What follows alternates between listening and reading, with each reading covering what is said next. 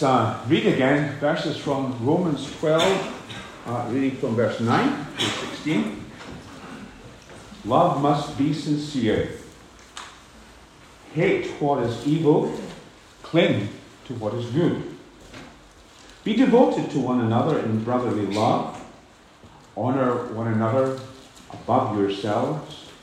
Never be lacking in zeal, but keep your spiritual fervor serving the Lord. Be joyful in hope, patient in affliction, faithful in prayer. Share with God's people who are in need. Practice hospitality. Bless those who persecute you. Bless and do not curse. Rejoice with those who rejoice. Mourn with those who mourn. Live in harmony with one another. Do not be proud, but be willing to associate with people of low position. Do not be conceited.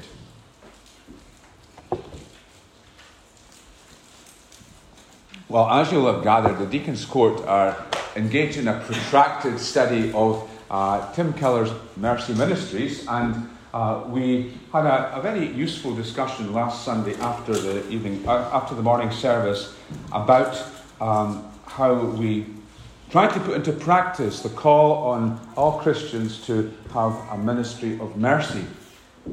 Uh, one of the things that we're hoping to do is to uh, involve the, the, whole congregation uh, through a survey. And I was asked if, uh, in the course of the regular preaching, I would look at this very important topic.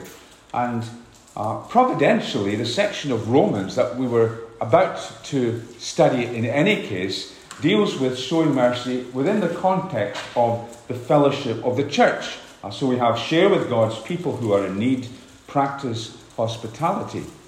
And so, what I'm proposing doing this morning is using this, this text uh, for mercy ministry within the, the family of God, within the church itself. Okay, so it's a, a more narrow focus than mercy ministry in general, which embraces the whole uh, community uh, with the church. But to look at mercy ministry within the church, and then, God willing, uh, next time we can look from uh, a different part of the Bible at showing mercy uh, to those outside the family of faith. This is how uh, Tim Keller defines ministry, mercy, mercy ministry. The ministry of mercy is the meeting of felt needs through deeds. So it's a practical thing. As agent of the kingdom, the church is not the kingdom of God, the church is the agent of the kingdom of God. The church seeks to bring substantial healing of the effects of sin in all areas of life, including psychological, social, economic, and physical. There's an enormous amount packed into that definition. Uh, sin hurts all of life. Doesn't just affect our spiritual relationship with God, uh, it introduces a dislocation in life in general. So, because of sin, people get sick, people fall into poverty, people get addicted to alcohol and drugs, uh, people suffer from mental uh, illness, uh, accidents happen, there's loneliness. All of these things blight life because of sin. And these things will not leave us completely until Christ returns. At Jesus' return, he will usher in a new creation in which none of these things which spoil the world at present will exist. Right now, the kingdom of God is present because of the gospel, but is not present fully. It's here, but it's not fully here. And this is an important distinction. And that's why, in the definition, uh, leaning on Francis Schaeffer, Keller speaks about uh, us bringing in substantial healing through the church. So, that substantial healing is not complete healing because Jesus hasn't come back yet. Right? So, the church brings in substantial healing. And so, there are two, um, two sides that we've got to avoid falling over into. One is the, the side of over expectation that uh, sometimes uh, besets parts of the church, where uh, the church demands complete healing of, of sickness and, and uh, poverty and so on and expects that to happen. Well, it won't happen until Jesus returns. But on the other hand, we are to expect substantial healing through the gospel. And not to do so would be to lack faith. Chapter 12 of Romans shows how the righteousness that Christ has obtained uh, for us is worked out practically uh, in righteous living uh, in the church. And then it goes on uh, in subsequent chapters to address the family and the nation. Paul opens in the first two verses of Romans 12 with a calling to all of us to true worship, which is to offer your life as a living sacrifice. And that will happen, he says, when uh, you are renewed uh, through the, sorry, when you are transformed by the renewing of your mind. So it's not being conformed, but it's being transformed that we seek. And that's done through the renewing of the mind, through the Bible, through the Word of God, applied in the power of the Holy Spirit. And then he considered what this new life looks like in the church. The church is one body with many members. And each of us in the church uh, is to find out how our gifting fits in to the body. We all have a ministry, and we need, with the help of others, to examine our giftings with a sober judgment, not thinking too highly of ourselves, but seeing where we fit in and how we can provide uh, for the good of the wider church. But the verses that continue uh, from verse 9 to the end of the chapter, they're different because they describe things that all of us indiscriminately are to do. So they don't just apply to certain people who have certain giftings. All of us are to love.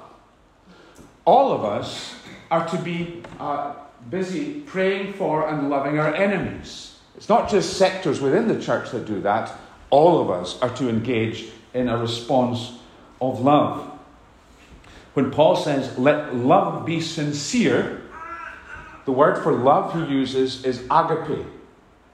So we often are told that agape only describes Christ's love, but actually the word uh, took on a new and fresh meaning because of the cross, and it comes to mean a, a, a self sacrificing love, a love for the other, uh, often at the expense of the self. And it's that love which is to characterize our attitudes towards those in the household of faith. Self sacrificial Self giving love is spoken of in the following verses. So in verses 9 to 16, uh, with exception of verse 14, the emphasis is on love within the church.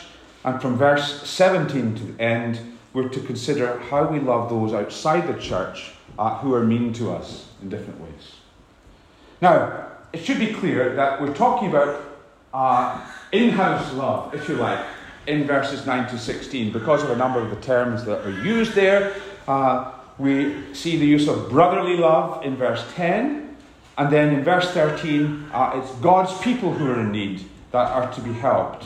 Now, obviously, and as we'll see later on, that doesn't rule out love for those who are outside the church, but it does set the priority for loving those who are related to us in Christ as brother and sister.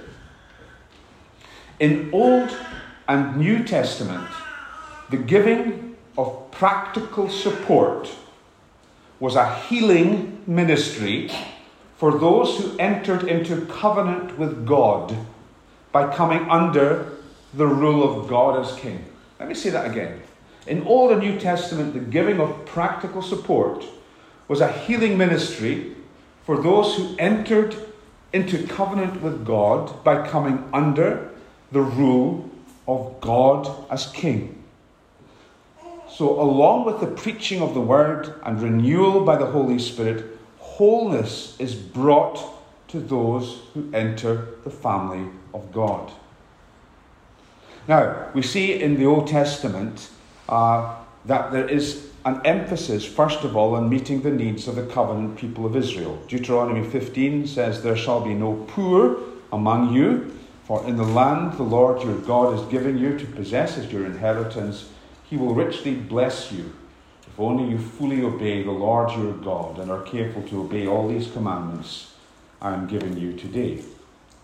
And the New Testament uh, follows this emphasis. Uh, so we have Galatians 6, verse 10. Therefore, as we have opportunity, let us do good to all people, especially those who belong to the family of believers.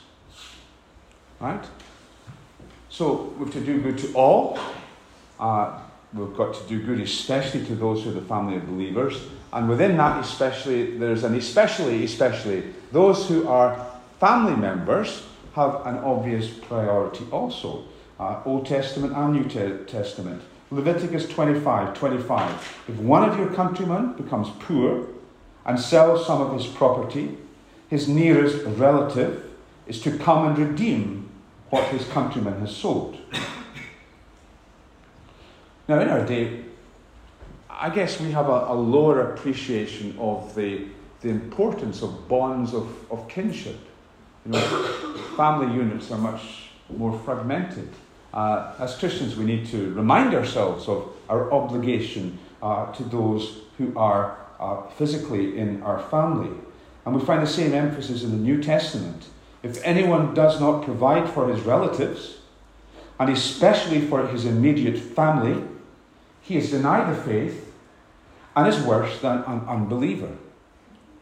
So, if you like, there are these concentric rings of, of, uh, of care uh, your family, your physical family, uh, and then the, the family of God, and then the outward community, those outside the church. So, we are going to, um, we're going to look at these verses, which are verses about love, all right? Uh, loving the family of God.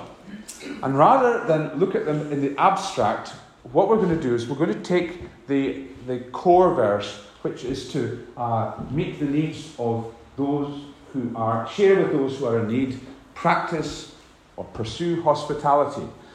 And we're going to look at how uh, all that is said in the rest of these verses uh, can apply to the sharing the, with those who are in need and the giving of hospitality. How these are, in fact, adjectives as to how we are to display uh, kindness, practical kindness to others.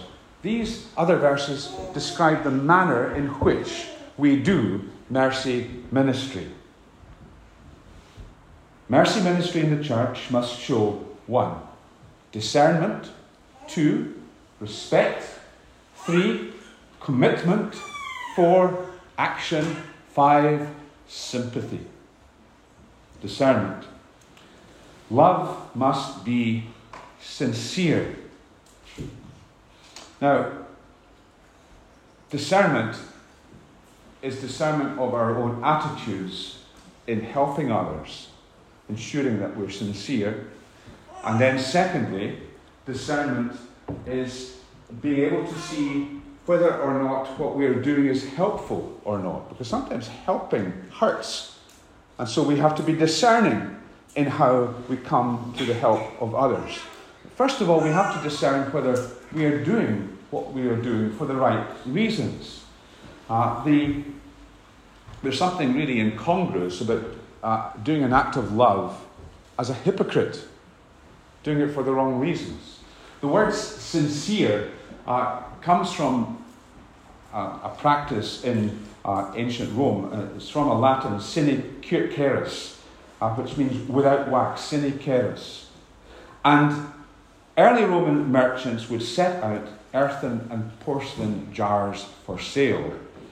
And if a, a crack appeared in one of them, what they did was they, they filled up the crack with wax of the same colour as the jar. And astute buyers, knowing that this was done, would, would take one of these uh, jars from the market and would place them uh, in the heat of the sun. And of course, if the crack had been filled with wax, the wax melted. But honest merchants would mark their goods as sine without wax, you know. There's no hypocrisy here. This is a sincere uh, sale.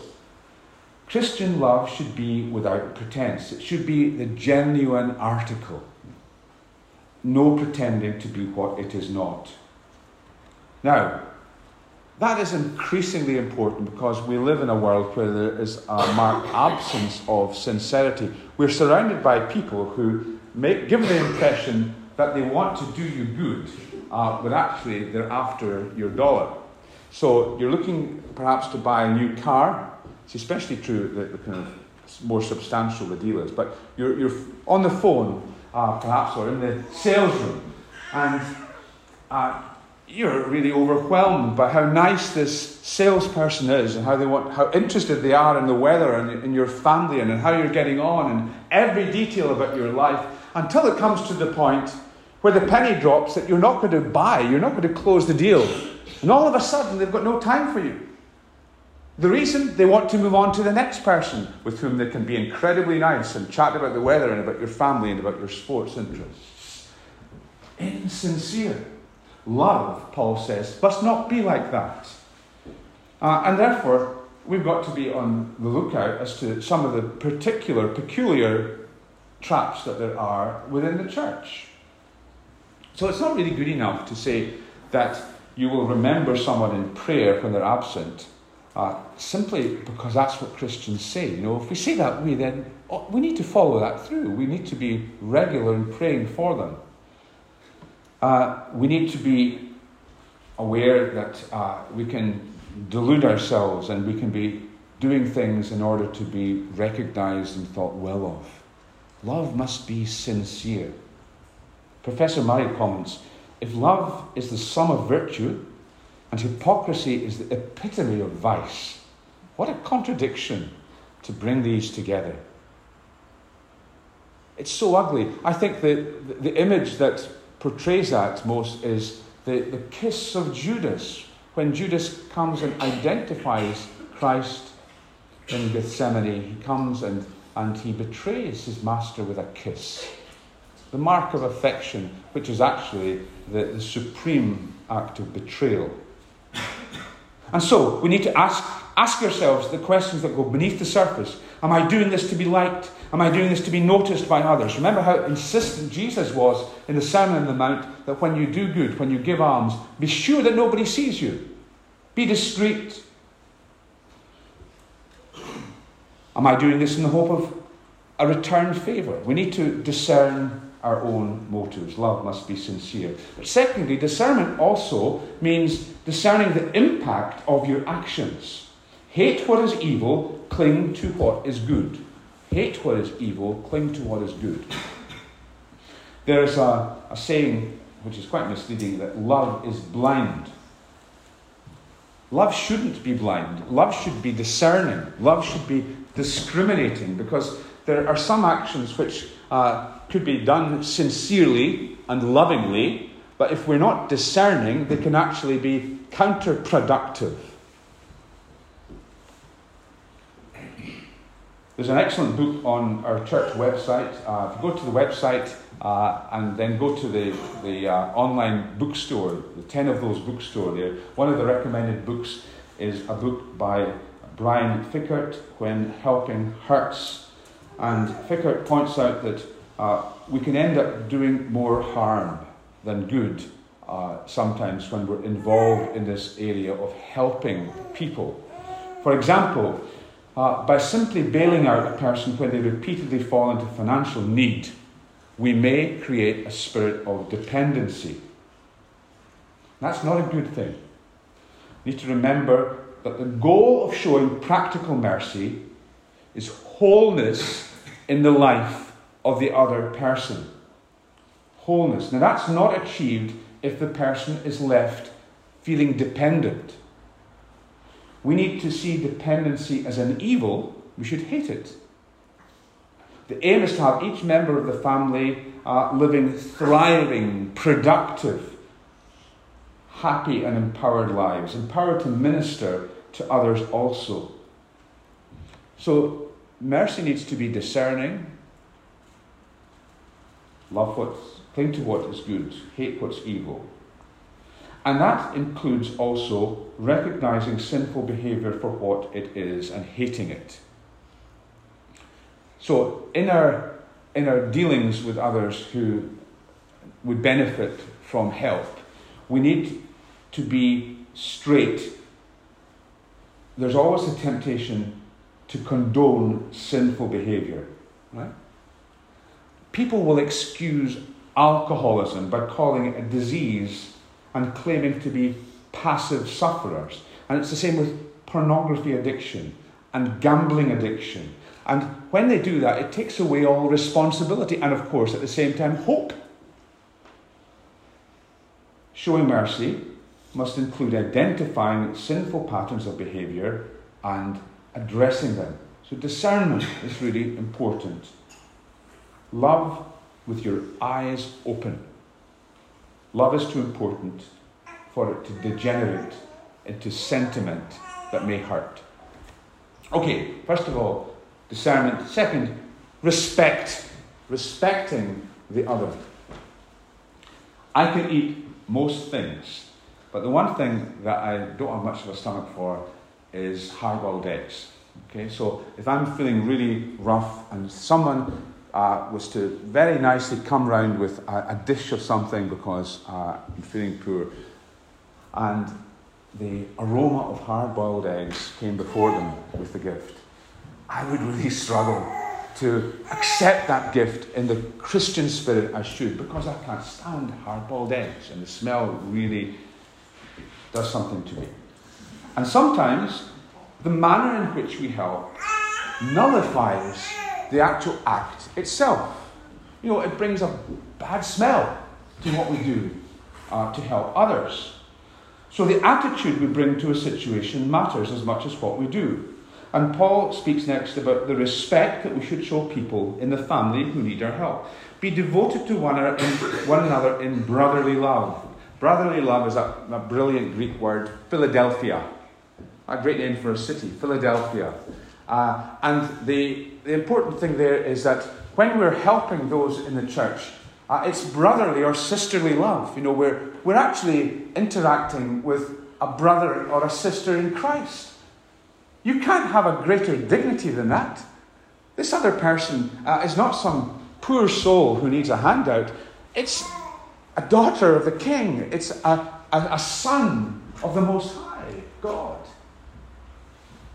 They have tremendous dignity and they should be shown brotherly love. It's wonderful how uh, a doctrine of sonship uh, permeates the whole Christian life, influences the way that we think of everything, including how we help others. It means that we respect them as members of the family. There ought to be a love in our Christian fellowship that runs deep. That is a family love, a family love that you wouldn't expect to find in a football supporters club or a Rotary club or anything else. But you should expect to find in the church where people are devoted to one another. Sometimes it's hard, of course, if we're honest. Hard to be uh, devoted to someone who, you know, has got a very different outlook or personality from you. But that's the way it is in normal families too. Sometimes we have to work at at, at getting along, and there, there, there are struggles and, and quarrels sometimes. But overall, the overriding factor that regulates our behaviour is the fact that we belong to one another in Christ. That affection means that we will honour one another above ourselves. Honour one another above yourselves. That doesn't mean that we ditch the idea of being sincere and pretend that somebody is more gifted than we are when we may actually be more gifted in a specific area. That would, uh, that wouldn't make sense. But it reminds us that every Christian has enormous dignity because of the fact that they are members of the family of God. We have enormous worth. We ought to honour one another remember some time back hearing a minister who uh, was speaking of uh, the progress in his church in a very telling way. He said this We are learning to think and to speak well of one another. That is real progress, isn't it? That could be, pardon me, more, more real progress than uh, the number of members increasing on a roll. We are learning to think and to speak well of one another.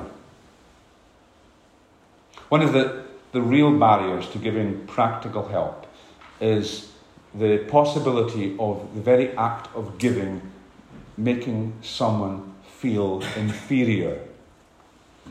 If help is received as though it were a handout or a statement that they were poor, then the power of that action to bring wholeness is destroyed. And to a large extent, the helping we do within the body of the church will be beneficial when it's done in an atmosphere of respect in which we habitually speak well of one another. Honour one another. It's a beautiful uh, exhortation. Thirdly, commitment. Never be lacking in zeal, but keep your spiritual fervour. Serving the Lord, be joyful in hope, patient in affliction, faithful in prayer. Okay, so realistically, uh, helping others sounds, sounds like fun, but in reality, it's hard. It can be draining. Uh, it can really drain your energy. Uh, it can be therefore tempting to dip in and out of people's lives. It can be tempting to hold back from commitments. It can be tempting to help uh, because we want to be needed. So there's a kind of dependency relationship with the person that we're trying to help. Or because we're trying to justify ourselves before others. And if these are motives, then we will burn out and we will, or we will pull out. And the secret of commitment is our walk with the Lord. Nourish your spiritual zeal by your daily Bible reading and by being faithful in prayer. Remind yourself that whatever this is, whatever this practical situation of, of deed ministry is, no matter how mundane it is or how tedious it is, that you are serving the Lord uh, that puts everything in a new and wonderful perspective. And don't be content with anything less than zeal. Keep your spiritual fervour serving the Lord. Now, the world is suspicious of enthusiasm of any kind, doesn't particularly like zeal, especially from Christians. But for the Christian, nothing less than wholehearted, bodies on the altar kind of devotion is worth giving to our God. So guard your heart, Paul is exhorting us. Guard your heart against the deadening attitude that comes uh, when we dole out our love for God by the spoonful. That puts a fence around commitment, that stays by the home fire when we should be on the front line. There is no more exciting life than the Christian life. Uh, there is no more fulfilling, invigorating uh, pursuit than when we are on the front line uh, sharing the gospel and meeting people's needs, showing God's love in word and deed. Be out there. Keep your spiritual fervour serving the Lord. Be joyful in hope. All of our work has the new creation on its horizon. Jesus is coming. We are looking forward to his return. We're looking forward to his well done, good and faithful servant. When we're afflicted in the midst of mercy ministry, therefore, we learn to be patient. And we feed our commitment by bringing the situation before the Lord in faithful prayer. Fourth, action. Mercy ministry is obviously practical, and we're only giving a short space to uh, two illustrations of how we are to show the love of God to members of the church family in practical deeds. Share with God's people who are in need. Practice hospitality. The word share is koinonio, which uh, stresses the shared interest that we have with a brother or a sister in need. Uh, we are in a communion, in a sharing, in a fellowship as Christians And therefore, uh, we share in the needs of others through supplying uh, what we can. It could be sharing our time with someone who is lonely, sharing our money with someone who's in financial difficulty, sharing expertise in an area where they're uh, having trouble. In all events, it is practical, it is love in action, and action is always the litmus test of love. Without putting love into action, our best cliches, no matter how well turned they are, are simply cloaks for insincerity. Love must be active. But it's wonderful that when uh, we put love into action, not only does it prove love to be genuine, it also feeds love. There is nothing uh, so much a stimulus for love for the, the brothers and sisters as actually putting into practice the opportunities that we have.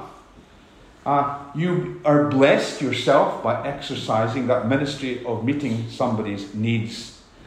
But also, your love, which may have grown cold, is warmed, is fanned into flame, is made hot by the very practice of the ministry. Hospitality a very practical way of doing this. When we meet over a meal, we're demonstrating in, in a real way that we're one. Uh, eating together is a powerful thing to do. We give opportunity to people to speak about their concerns. We support one another emotionally and spiritually, demonstrating we belong with one another, that people are valued.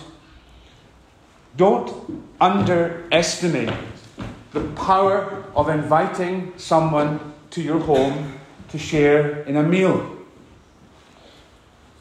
There will always be a need to do this energetically. Paul says, literally, uh, not just practice hospitality, pursue hospitality.